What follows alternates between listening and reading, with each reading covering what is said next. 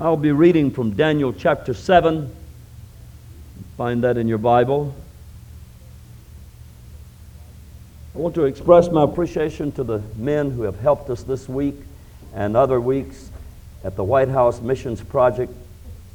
Three weeks ago tomorrow, we dug the footer, and uh, from that point, yesterday we were successful in getting half of the roof on. We got all the trusses up, and uh, yesterday did almost half of it, not quite half. We hope to have the rest of it sheeted and a lot of the shingles on this week. We'll be giving you some more information about work times, fellows, but thank you so much. Tremendous group of men. I'll tell you one thing. I found out that Dan Hires needs to pray through. There's something not right in his life. He was a good worker now, no problem about that. But when I asked him to hold on to those trusses as I lifted him out over the building with a crane, with a uh, boom truck, he said, No way. so he's not ready to go or something.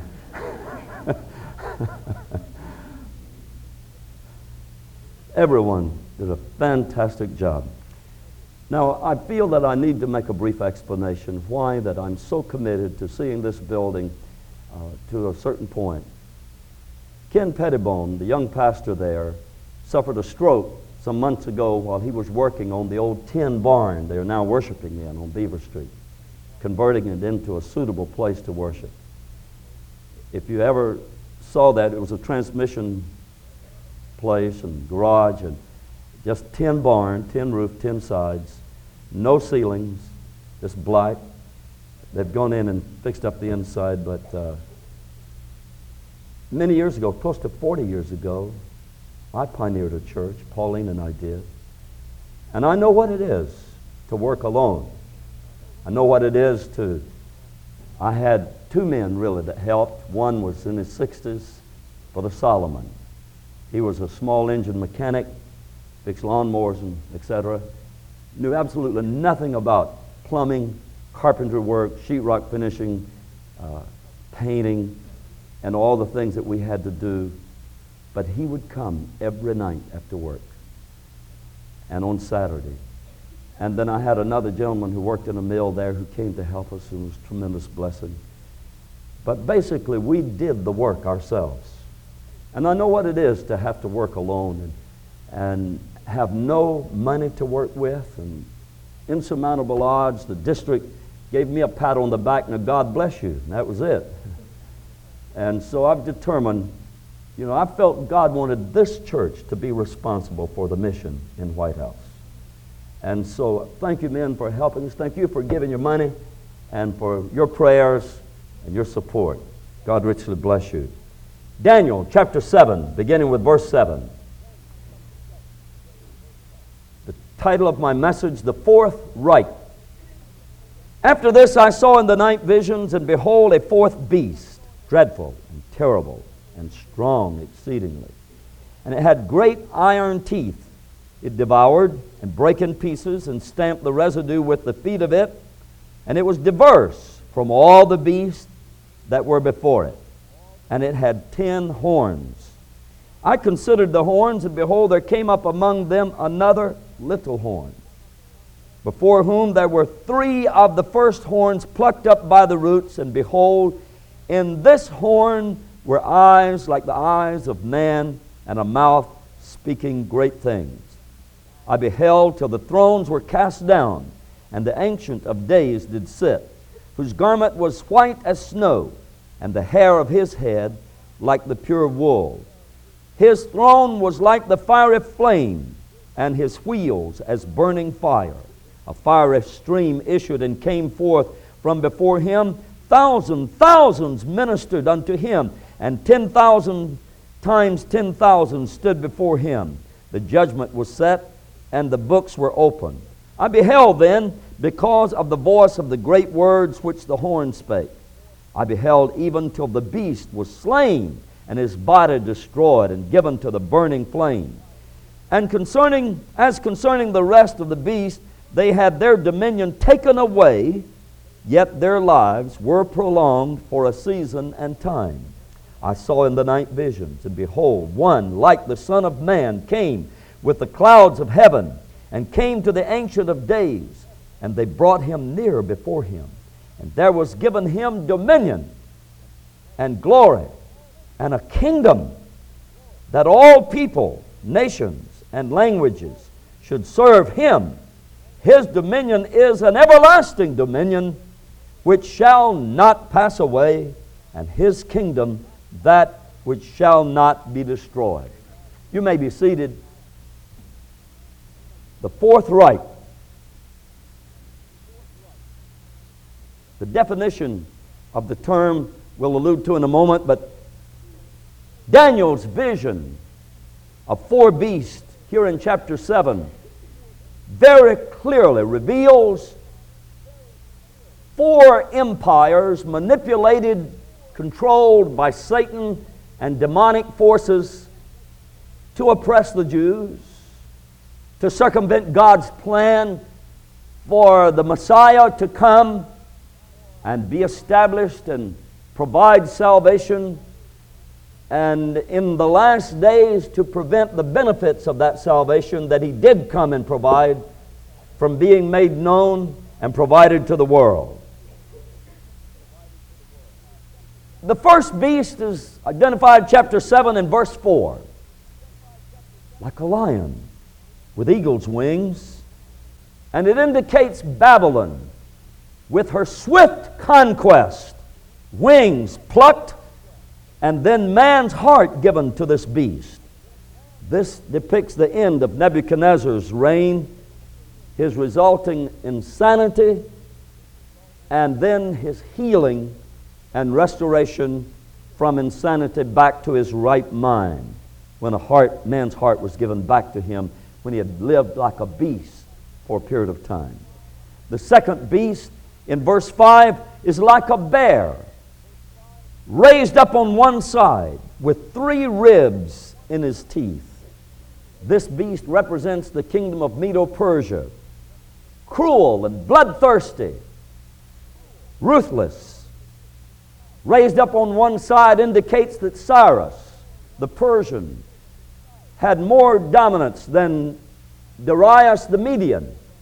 And then the three ribs in its teeth indicates the conquest of three countries. The third beast in verse 6 is like a leopard with four wings, four heads, and dominion was given to it. This is the Grecian Empire, and one succeeded the other. First you had Babylon, then Medo Persia, and then the Grecian Empire. The same as the metallic image in chapter 2 the head of gold representing Babylon, the arms and breast of silver representing Medo Persia, the belly and thighs of brass representing uh, the kingdom of Greece. And this leopard with four wings, four heads, and dominion given, swiftness is indicated as Alexander swept across the countryside and spread his empire. The four heads indicate the four divisions of the Grecian Empire when it was broken up after the death, the untimely death of Alexander the Great at the age of 33 years. And those four divisions were Greece and Turkey and Syria and Egypt the fourth beast in verse 9 is not like a bear or a lion or a leopard. No certain animal is mentioned. But it's different, it is diverse from all the others. It is described as being dreadful, strong, and terrible, with great iron teeth, and it devoured and brake in pieces from the Babylonian, the Medo Persian, the Grecian Empire, then history reveals the Roman Empire came into existence. The legs of iron on the metallic image in chapter 2. This unusual, diverse beast in Daniel 7, verse 9, indicating the Roman Empire. He devoured the other empires and stamped them out and broke them in pieces. This beast had ten horns upon his head, which, if you'll just scan forward to, to verse 24, we're clearly told in the Bible what those ten horns represent. There are ten kings that shall arise in the last days. Now, these ten horns represent ten kings that will come, uh, the ten kingdoms and kings that will arise from within the territory of the old Roman Empire. But it has not indicated something of the past. This is future. It is something that will take place in the last days. The old Roman Empire was a, a fact, but the ten kings are yet to be. This new empire will be what we call the Fourth Reich. It will be in the latter days. The little horn in verse 8 represents another kingdom following the ten kingdoms. The little kingdom will overwhelm the ten, and this will be the Antichrist empire. And it tells us clearly that he comes up among the ten. So he will rise up among the ten nations that are called what I call the Fourth Reich. He will put three of the ten nations up by force, by the roots, and then the others will submit to him. He'll rule all ten of those nations. The seven then will surrender because of his ability. Now I want to discuss with you the Fourth Reich. It is spelled R I C H, R E I C H, R E I C H. It is pronounced R I K, Reich. The word Reich in your dictionary means territory of a German empire. Look it up for yourself later. Territory of a German empire. There have been three to this point. They're identified in Webster's dictionary. You'll find it in your encyclopedia. The first Reich was the Holy Roman Empire from the years 900 to 1806 AD. What is the connection between the Holy Roman Empire and Germany? Something often overlooked because the Roman Empire really did not embrace all of Germany, just a small part. But there was a definite connection. Otto the Great, a German, did the Pope a great favor by uh, coming to his rescue to overthrow people who were against the Roman Empire. As a result, the Pope crowned Otto the Great the emperor of the Holy Roman Empire. Thus, you have the German connection, and it is called in your dictionary and in your encyclopedia the First Reich. Territory of a German empire designated as the Holy Roman Empire from the years uh, 900 to 1806. Otto the Great was crowned in the year of 1962 AD. I'm sorry, 962 AD. The Second Reich was what is called in your dictionary and your encyclopedia as the German Empire. It was from the years 1871 to 1919 through World War I. It was just literally called the German Empire. The Third Reich, more familiar to us, was called the Weimar Republic, and then eventually Hitler's Nazi Party from the years 1919 through 1945 and the end of World War II. The Third Reich that we're so familiar with in our lifetime that brought such unhappiness and such death and misery in our life. Now, what is the Fourth Reich? It will doubtless be the kingdom in the last days, described and represented here as the fourth empire. Now we know the Roman Empire was that fourth beast there because it already is a matter of history. It was future at the time that Daniel spoke it, but in his lifetime it came to pass, or subsequently, shortly thereafter. And it's a matter of history. But there is going to be a revived or revised Roman Empire in the last days, and it will be an amalgamation of ten nations represented by the ten horns. The dreadful beast was the Roman Empire, terrible, that devoured the remnants of the Babylonian, the Medo Persian, the Grecian Empire, stamped them on into non existence, and then asserted itself as the leader of the world. But the Bible clearly reveals ten horns coming out of that beast which are ten kings in the last days. Corresponding to the ten toes on the metallic image in Daniel chapter 2, as we see that that will be the point in history when the stone cut out of the mountain will strike the image in the feet, when the ten toes representing ten kings of the last days. Corresponding with Revelation 13 and Revelation 17, a beast with ten horns again. In the last days, ten nations that will give their power to the beast. So the Fourth Reich will doubtless be these, these nations that are formed, represented by ten horns out of the beast with the iron teeth, the iron indicating the Roman Empire. Now, in our life, in recent weeks, in recent months, you've been following it in the newspaper, only Kuwait and Iraq overshadowed the importance of the changes in Europe. When the Eastern Bloc and the Baltic state nations began to rebel against communism and demand democracy and assert themselves and even assassinate their leaders and overthrow their government. And East Germany and one right after another, communist uh, powers became non communist powers, and, and a democratic, democratic form of government is clamored for. Even in Russia today, the demonstrations are strong. And so these changes are a present day change that raises our interest in fulfillment of Bible prophecy. Could it not be that East and West Germany, now being made one and being one of the most formidable powers of the world today in the economic world, because they have the economics. They further have the ability to develop military and political clout, as they have proven down through the centuries of time.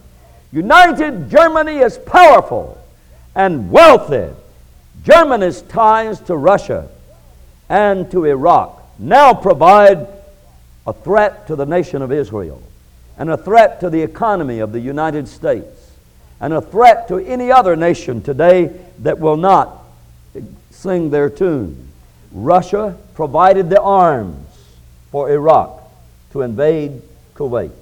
They provided arms for not just the Lebanese, but Syrian troops and Palestinian troops in 1982 when they had planned an invasion that was thwarted by Israel's preemptive invasion to the north, finding miles of underground caves filled with Russian arms.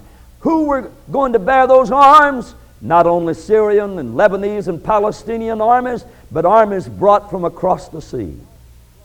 And it seemed as if the stage was being set for an invasion that is described in Ezekiel and the book of Daniel and the book of Revelation. Germany provided the components for nuclear weapons for Iraq, for nerve gas and other chemical warfare. German scientists are responsible for the technology for part of that. Now, the connection with Russia arouses our interest because Germany has stepped forward with an offer of literally billions of dollars to bail Russia out of their economic crisis, the mess they're in. People can't find goods on the shelves in the stores. They're demonstrating in the, sh- in the streets for Gorbachev to resign. And so who knows? He could resign or he might be assassinated and another hardliner take his place. Communism has not changed. Russia has not changed. They will do whatever God allows them to do and permits them to do. If, if Gorbachev has to be taken out of the saddle, or if, some, or if uh, God keeps him there because of the trend that is being set, whatever, God knows the future. But the goals of Gorbachev are a world order. And who do you think he wants to be number one in the world order? Russia, of course, with himself having a great interest. Now, Mr. George Bush, our own president, has swallowed it hook, line, and sinker. And in his speech, he has called for a new world order. And any knowledgeable Christian should know from your Bible there is not going to be a world order that will achieve peace until Jesus establishes that. Doesn't matter how many meetings Gorbachev and Bush has, there will not be a lasting peace achieved. The last not the last meeting they had, but the one before that when they stepped out all smiles and talking about peace, peace. Then sudden destruction broke out in the Middle East. And now, then, hundreds of thousands of our American soldiers are either on alert or already in place to go there into Saudi Arabia and for possibly an invasion of Iraq. And who knows what that will lead to? Yes, when men cry peace and safety, watch out, sudden destruction. The world order is not going to be brought about until Jesus Christ sets up the millennial kingdom, and that will be after his second advent and certainly after the rapture of the church. I must say to you this morning that I believe that Germany will have a major role in the world affairs of the future. East and West now becoming one and united Germany. Once again, the potential to become a great war machine it was not just the prowess of Hitler and his ability, the former paper hanger, uh, to beat people into submission and to get their military machine cranked up and tramp over Europe. There was more to it than that. There is a spiritual power behind these empires. Behind that one indicated as a lion, and the one indicated as a leopard, and the one as a bear, and this nondescript, diverse beast, more dreadful and more terrible, stamping out of existence those who would stand in its way, as Daniel saw, was not only the old Roman Empire of the past which did that, but there is a revised Roman Empire of the last days that will emerge, indicated by the ten horns, from that part of the world that will certainly include Germany. Now, an invasion of Israel is clearly taught us in this Bible. Daniel, Ezekiel, and Revelation clearly reveals to us that an alliance of nations, ten nations, now they probably will get the support of others. Can you imagine the scenario that now we have a United Nations peace, not peacekeeping, but a United Nations force in the Middle East? From most of the world supporting what is taking place there? What if suddenly there's a settlement of that and Iraq retreats and bows out of Kuwait and they solve that problem? Then the Arabs say, okay, we did it in Kuwait, let's do it in Israel. Let's take back the occupied land on the West Bank and in the Gaza Strip. And suppose they persuade the United Nations to bring the same force and armies to bear on Israel and say, We're going to take back Palestinian land, you'll have Armageddon on your hands, is what you'll have. Ezekiel 38 speaks of an alliance that will invade from the north.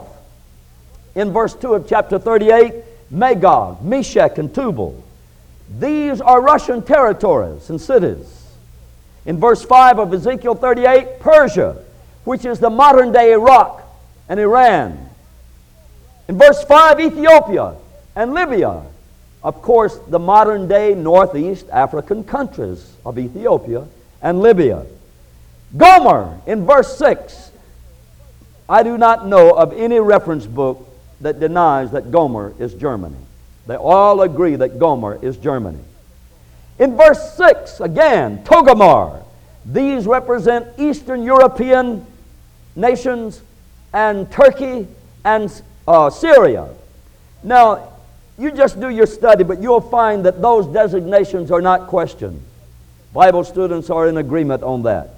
From Eastern Europe, from Turkey, from Syria, Togarmah, from Germany, Gomer, from Northeast Africa, Ethiopia, and Libya, from Iraq and Iran, Persia, from Russia, Magog, Meshech, and Tubal, being brought like a cloud, verse 16 says. 38, Ezekiel 38, verse 16. They will come like a cloud in the latter days. One at the beginning of the tribulation after the rapture, maybe just prior to or right after the rapture, and then one at the end of the tribulation. The first invasion will result in a defeat for Israel. That's hard for any Jew to recognize. That's hard for any friend of Israel to recognize. They think that Israel will always win all of its battles. You don't know your Bible. The Bible clearly tells us that the Antichrist is going to conquer the land of Israel, that he's going to move his capital into Jerusalem, and he himself will enter into the temple that will be rebuilt by the Jews right at the end of time. And he'll be in that temple and call himself God and demand to be worshiped as God. And this is the abomination of desolation spoken of by Daniel and repeated by Jesus. When the abomination of desolation comes, you know that the end is near. And so, Antichrist is going to conquer Israel.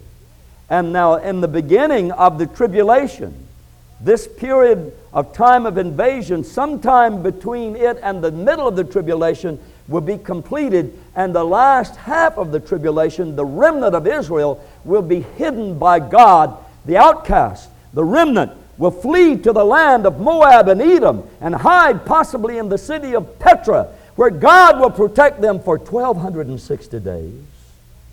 For three and one half years, they'll be miraculously protected because God will see to it that they're not destroyed. But they have to flee into a place out of the land of Israel, away from their holy city, while Antichrist desecrates their holy place once again in history. Now, the Bible tells us in the book of Daniel, chapter 9, and verse 27, that the prince who is coming, the Antichrist, is going to confirm a covenant with the Jews for seven years, for a week, which is seven years. Then, in the middle of that week, he will turn against them and he'll write off the covenant that he made and he then will, of course, claim to be God and will persecute the Jews. Israel will be conquered.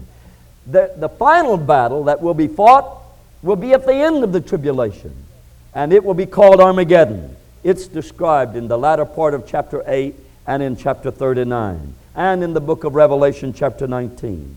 Now, I'm coming to the close of my message with this. The fourth Reich is a distinct possibility. Germany, could well take a leading role in the European common market and become a dominant force, we do know for sure that they will be a part of this force that invades Israel from Ezekiel 38. We do know that there will be 10 nations that the Antichrist will overwhelm and target for uh, control of, and he will succeed. But I close with this reference in chapter 2. Turn over, chapter 2, book of Daniel, verse 44. In the days of these kings shall the God of heaven set up a kingdom which shall never be destroyed. Now, if you'll go back to chapter 7 and verse 14, Verse 13, Jesus sees the Son of Man in his vision coming to the Ancient of Days, coming to God the Father on his throne. In verse 14, there is given to Jesus dominion and glory and a kingdom that all people and nations and languages should serve him. His dominion is an everlasting dominion. His kingdom, that which shall not pass, shall not be destroyed. So God is going to set up a kingdom in this world that will never be destroyed. Here it is in a nutshell. The Lord's coming soon. The rapture is going to take place. These ten nations will give their power to the Antichrist. For seven years, this world is going to experience tribulation under the ruthless dictatorship of a man who has ten strong nations that will shake the world. He will not control the whole world, but from these points, from this vantage point, he will shake the world and the Bible says the whole world is going to be shaken. All nations will be shaken. But nevertheless, during this seven years, a time that nobody wants to live through, we want to make it in the rapture prior to that period of time. But at the end of that time, Jesus is coming back, the second advent, when the armies of the world are gathered against Israel, like they're gathering in the Middle East now. Their target, of course, is Iraq presently. But all of that will change. Yes, all of that will change. It will come to pass. It'll come to pass. And then the focus will be on that tiny piece of geography that God said to Abraham, to thy seed, and to their seed forever. And then when they begin to invade, the Lord's coming back and interrupt all of that. And the battle of Armageddon, the Lord will destroy the Antichrist. He'll be killed on the mountains of Israel. He'll be buried there. And he and the false prophet will be cast into the lake of fire. The devil will be put into a bottomless pit. And Jesus is going to bring his saints back and rule and reign over this earth for 1,000 years. So the Fourth Reich, if that's what it's called, when it develops, when it asserts itself, it'll be set aside, and God will give a kingdom to His Son that will never be destroyed. Now, the Bible says that you and I, as believers, are given a promise that we're coming back with the Lord to rule and reign with Him for a thousand years, to help administer His righteous judgment over this earth during the millennium. And what a blessed prospect that is. It can only happen, the kingdom of God on the earth, when we allow the kingdom of God to be in our heart. Presently, the kingdom of God is a spiritual kingdom, it's in our heart. We're not going to rule over this world, contrary to Pat and others. We're not going to take over the cities and over the government. No, not going to happen. The Lord's going to do that when He comes back. But we can rule and reign with Him then if we allow Him to be Lord now over our heart and life. And then when the rapture takes place, and we're either resurrected or translated, as the case may be, and go up to be with the Lord while they're having the tribulation back here, we'll be at the marriage supper of the Lamb with Him up there. Then He's coming back. Glory to God, and we're coming with Him, and we're going to rule and reign with Him for a thousand years of peace. Let Him be Lord. Let Jesus be Lord over everything in your life now.